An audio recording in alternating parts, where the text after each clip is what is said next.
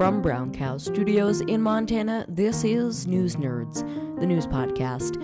The Huntington Beach oil spill in California has spilled approximately 126,000 gallons of crude oil, damaging the ecosystem. Meanwhile, the KNP complex fire rages through the state, destroying over 80,000 acres of land and threatening ancient sequoia trees, some of which have been standing for thousands of years.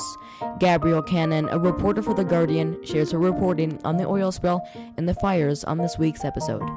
I'm your host, Ezra Graham, and stay tuned because this is News Nerds.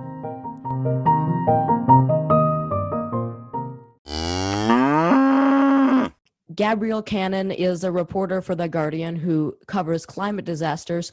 She joins us now to discuss the oil spill and the fires that have uh, taken place in California. Welcome to the program. Thank you so much for having me.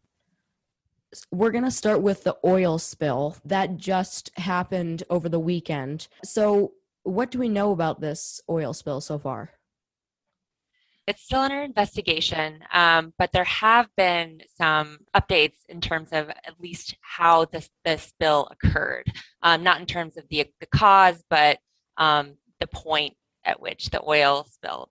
So this was confirmed by divers on Monday. It was validated by um, just remote operated vehicles that sort of go in and, look at what's going on. At this point, uh, they do say that there is no longer oil being released. So that is the good news. But it, it's sort of a strange series of uh, of events that they've discovered. So we've we've now seen that there was a 4,000 foot section of a 17.7 mile long pipeline that sort of zigzags um, underneath the on the ocean floor, and so that was displaced. Um, it, there was roughly 105 feet of displacement, so something pretty serious must have happened to to move this pipeline. And then within that sort of area, there was a 13 inch split. So that's where um, the leak sort of sprung. At this point, the investigation is still underway, um, and of course, cleanup efforts um, are continuing. I was actually out there this afternoon. I was on one of the, the, vessels for the Coast Guard, and we weren't able to see sheen on the water. Um, that doesn't necessarily mean that it's gone, obviously. Uh, a lot of that is still making its way onto the shore.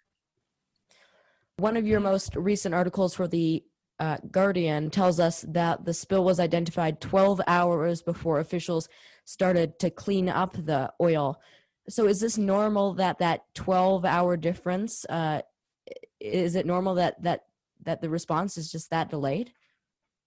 Yeah, you know, that's something that that people are pretty concerned about. So there are actually regulations that require rapid reporting, especially with a spill of this magnitude. So um, there's there's supposed to be mechanisms in place that um, alert both officials and and the operators of this rig that there's a problem. Um, those don't seem to have been operating correctly. Um, so we've gotten a few different sort of timelines from from various actors in this in this disaster. So from what we know right now, it looks like at approximately 2:30 in the morning, um, there was some sort of alert. And of course, it wasn't until day, daytime the following day, that would be on Saturday, that an official alert went out and the authorities were made uh, known of, of, this spill. So um, we've we've been looking at documents. Amplify, which is the, the company that owns this rig, has a spill response plan. It's been in place since 2016. Uh, in that plan, they noted the requirement for immediate notification of federal officials. Um, unfortunately, that didn't end up happening. So there's still a lot of mysteries to solve here in terms of what happened when. We know that there was another vessel that also identified sheen on the water. Um, and so we're still digging into exactly who know, knew what at what point and why this cleanup didn't start sooner when something like this happens, what are the steps that you take to clean up the oil? There's a few different things that can happen, um, and a lot of this depends on the type of oil that's spilled. And in this particular case, it was heavy crude, so it was this very thick kind of goopy um, oil. And so, like, for example, in, in other spills, if you have sort of a lighter oil, you can use chemical dispersants, something that wasn't uh, appropriate for this oil spill. So it's pretty um, pretty direct in terms of they use something called a boom, which is like a large barrier that can kind of help corral the oil and stop it from going in certain directions. They also created berms on the beach, so they pushed sand up to sort of shut off these canals uh, to stop it from or stop more oil from seeping into these really delicate ecosystems and wetlands and marshes. Um, they had folks out there in little boats um, wearing protective gear, literally shoveling it out of the water. You know, so these are just, there's various different ways that you can use machines to get it up off the sand, but it is a really complicated process. And it's more complicated depending on where the oil actually gets. So if it's something that it's just on the surface, you can skim the surface and sometimes get that oil up. If it's getting onto the beach and the sand, again, like you can use that machinery. But in this case, when it gets into those marshlands, when it gets on the, the riprap, the you know the rocks and stuff that are, are near the shore, um, that's incredibly difficult to clean up. And especially in a case where um, some of this oil is not going to be on the surface. And we may see this effort continue for several months, if not years, depending on, you know, if the oil is, is kicked up again in the winter storms. So the ecosystem around the oil spill is greatly affected. And at this point, from reporting that's been done, what do we know about the amount of uh, animals that have died because of the spill? So at this point, we don't know officially um, what the fatalities have been. Um, I will say that initially um, authorities were optimistic about the fact that we didn't just see the level of devastation uh, that that has been seen in other spills.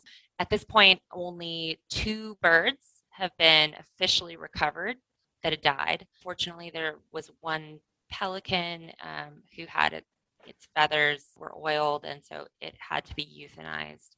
They've also recovered 13 birds that are alive and they're being cared for. Um, so that's hopeful.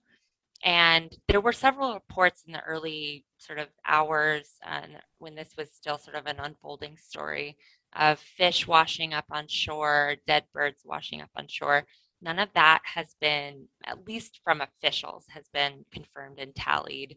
And I, I, mean when it comes to something like this it's just going to take a really long time to to fully grasp the, the ecological toll. We're going to unfortunately i think see a lot of um, a lot of the, the impact of this continue i mean even after cleanup crews go home. So i think for it may take many years before we fully we fully understand um, what has happened here. We've seen that with with other spills as well. I mean, a spill happened in 2015.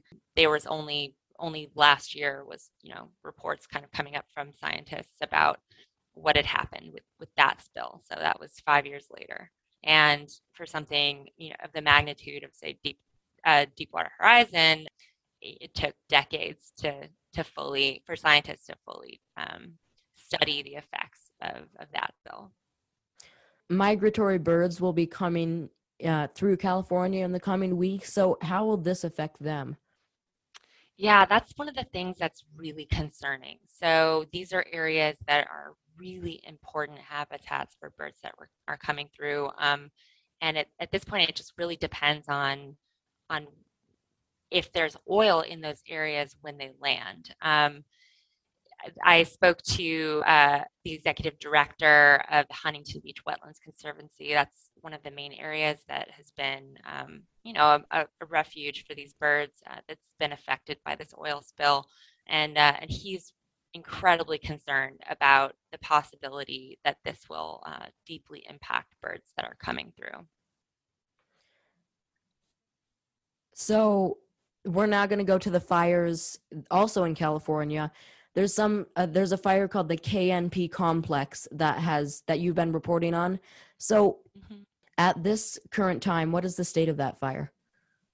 So as of today, that fire has grown to, to be more than 84,000 acres. It's 11% contained. So this is a fire that's been burning lightning after was lightning strike started um, was two separate fires and is now you know considered the complex fire. So burning in an area of of rugged terrain that's of course very difficult for firefighters to tackle um, but it's also just fueled by this incredibly dense dry vegetation which of course includes um, these beautiful trees that we you know know and cherish and so that the that sequoia national park sequoia national forests are named after at this point um, how many firefighters are fighting those blazes right now um, there's just under 2,000. I think the latest report was about 1,800.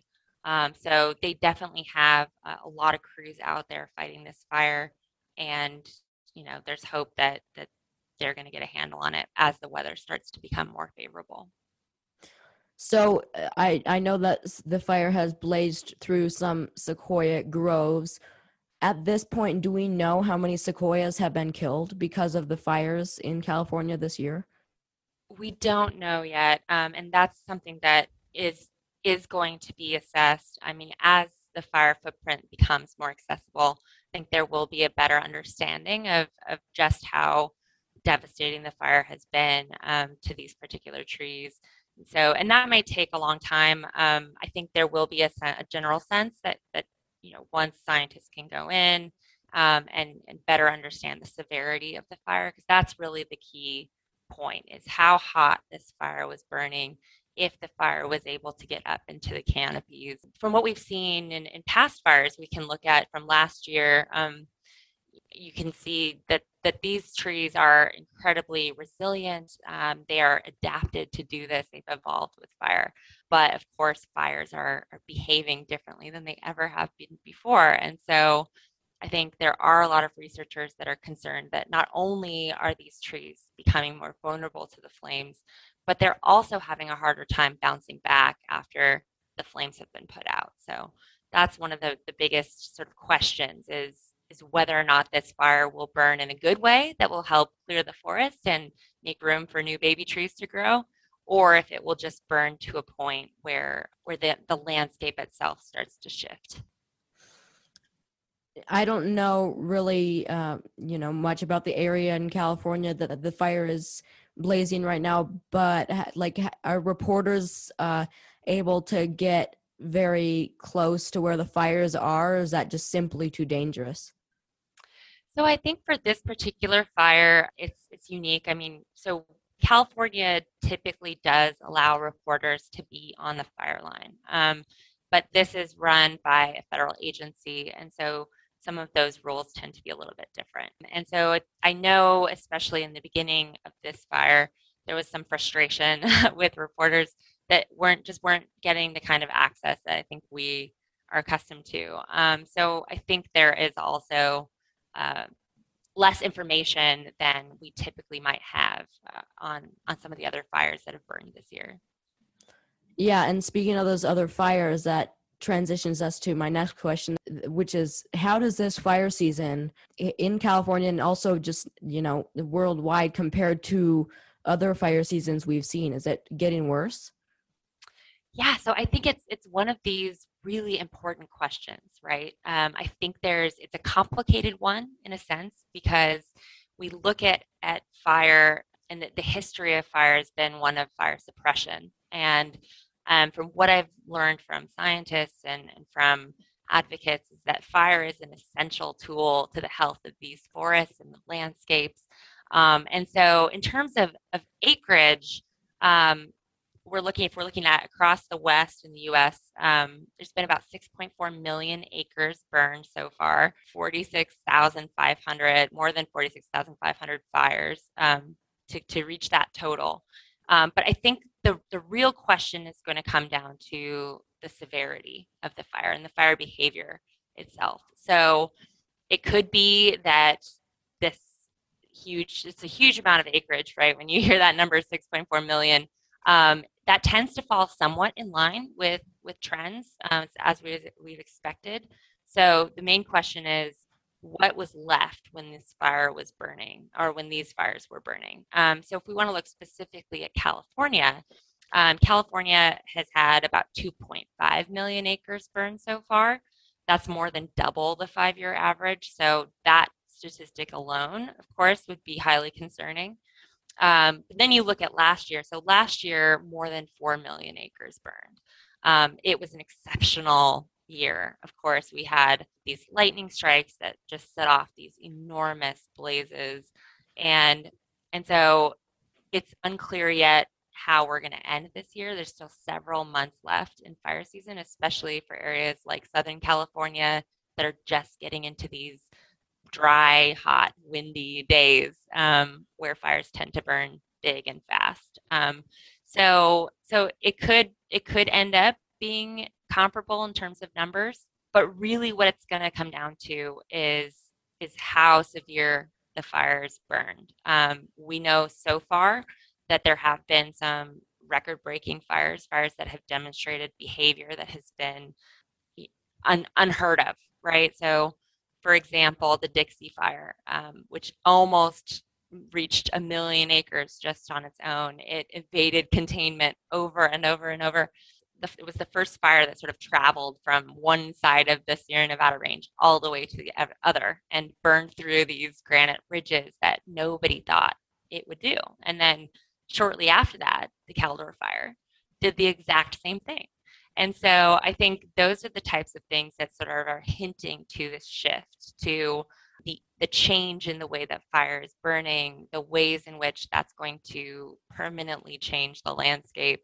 And then of course, you know, we we know that with climate change, things are getting hotter and heat also increases drought. And so when you have those two things together, it just sets the stage for uh, for worsening wildfires that leave much less in their wake. What can we do? Uh, you know, we can't really control where lightning strikes, but what can we do mm-hmm. to, uh, you know, put these these fires at a minimum? Make sure that th- this scale of a of fire season is just scaled down a little bit more. Mm-hmm. Yeah, it's it's such an important question. Um, I think there's a lot that we can do. Uh, certainly, scientists have been really outspoken about just prepping these areas. So, so for years and years, um, officials stopped any and all fire. They they didn't let these areas burn, and so you had all of this vegetation just become overgrown. There are too many trees. What they call good fire, of course, is something that sort of burns closer to the ground. It's um, slower moving, it doesn't burn as hot. Um, those can be really important for those ecosystems and to make sure that these hotter fi- fires don't erupt and get out of control. So that's a main one. And then I think there's also this sense of of I think I think preparing preparing people for the inevitability that um, fire is a part of our landscape, it's a part of our ecosystem, and depending on where people put houses is obviously going to increase not only their risk, but the risk of ignitions. So I think there needs to be a lot more education and planning, better understanding of um, the severity that, that we can expect uh, to, to only continue at this point, um, and, and hopefully then prioritizing uh, some of these important mitigation strategies.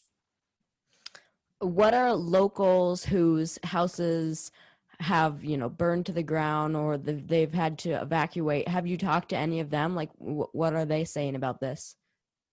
Yeah i mean it really depends. Um, so i was on the scene in the caldor fire. Um, that was the one that reached really close to south lake tahoe which is you know of course a place that's world renowned. So i think that c- kind of grabbed a lot of attention in terms of the evacuation. Um, and luckily you know the, the the big part of that town didn't burn. And I think people sort of saw that as, uh, you know, it's obviously a positive story. There were a lot of towns that that did burn in that fire, um, and and burned in the Dixie Fire. And so I think you know, depending on who you speak to, um, there of course are people who who lost everything and who are still determined to build back but then you see on the other side of that, I mean, you see folks even from the Paradise Fire. It's been years, and they still uh, they still have not even received the, the funding to, to rebuild their homes.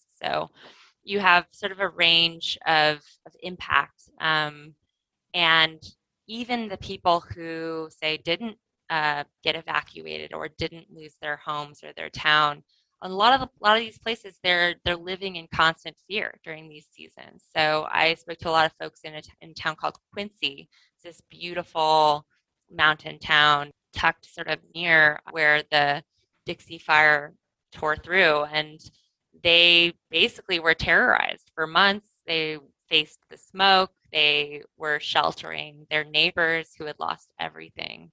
Um, and several of them were reconsidering whether or not they wanted to call this place home. So it is, um, you know, it's a devastating story either way. You look at just how people are living with fire and um, how they're being impacted by it.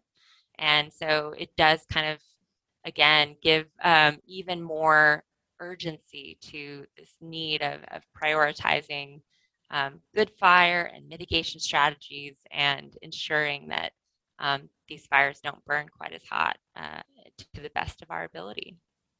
Gabrielle Canon, thank you for talking to me today. So wonderful. Thank you so much for having me. Gabrielle Canon is a reporter for The Guardian who covers climate disasters.